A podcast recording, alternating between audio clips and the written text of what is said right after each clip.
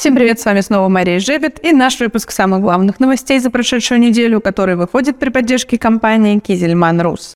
Еще до всех новостей хочу вам напомнить, что 16 мая мы встречаемся с вами на очередной секции вопросов и ответов с ЦРПТ, обсудим маркировку для фермеров и какие меры поддержки можно получить при введении маркировки для КВХ для фермерских хозяйств. Регистрация будет по ссылочке внизу. Минсельхоз опубликовал постановление, согласно которому аграрии смогут получить льготные инвестиционные кредиты сроком до 5 лет на закупку дронов, беспилотников для использования в сельском хозяйстве, а также внедрение искусственного интеллекта. Этот же документ подразумевает, что овцеводы смогут получать поддержку, в том числе на создание селекционно-генетических центров, на закупку скота и на искусственный интеллект в том числе, а также на цифровизацию на производстве. Правительство утвердило пакет мер а, для поддержки производителей детского питания. Им пролонгируют кредиты до 12 лет.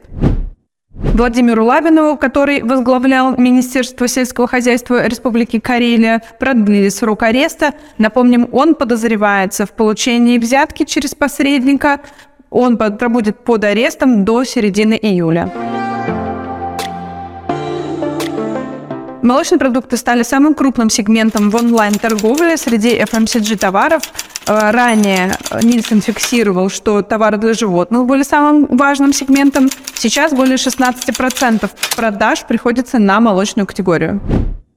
Росстат фиксирует повышение реально располагаемых доходов населения за первый квартал на 0,1%. По словам Решетникова Максима, министра экономического развития, а, государство рассчитывает, что в целом по году доходы населения увеличатся на 4%.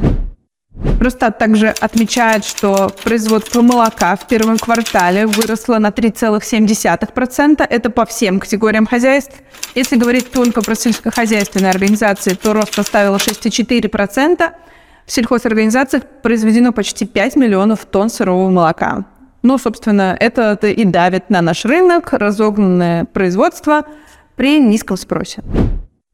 Из э, интересной статистики компания Feedlot пишет, что за неделю рост цен на аминокислоты составил 6%, а недели ранее всего 2%.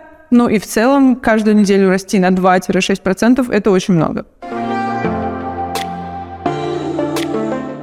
Coca-Cola построит в Нью-Йорке завод по производству ультрафильтрованного молока и молочных продуктов э, без лактозы и сахара – но а, с высоким содержанием белков.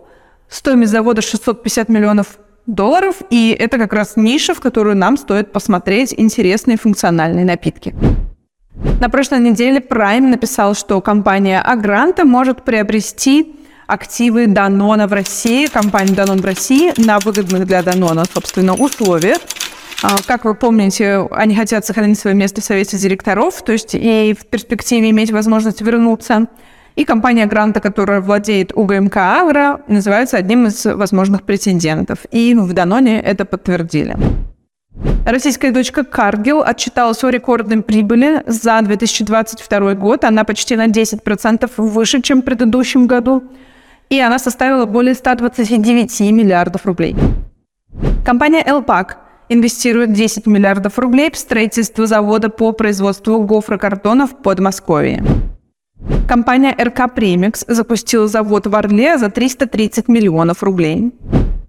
Компания Atlantis запустит завод по производству сыра и мороженого стоимостью 2,6 миллиарда рублей. Это инвестор, который базируется в Калининградской области и в том числе производит снеки из моцареллы. Медвежьегорский молочный завод в Карелии приостановил свою работу из-за долгов перед поставщиками молока. На этой неделе вышла очень тупая новость, я даже не знаю, как это прокомментировать. Риэлторы решили предложить Минстрою возводить в Подмосковье и близ других крупных городов арендные фермы. Возможно, риэлторам стоит ознакомиться с законодательством, которое нас ограничивает в строительстве ферм, где бы то ни было. Например, можно узнать, как обращаться с отходами а, животноводства, да, и заодно подумать, насколько трезва вообще твоя идея. Если вы хотите прокомментировать эту великолепную идею, напишите нам в комментариях, что вы думаете про легко возводимые арендные фермы, которые могут арендовать фермеры, и это создаст великолепный кадровый потенциал. На этом все. Спасибо, что вы были с нами.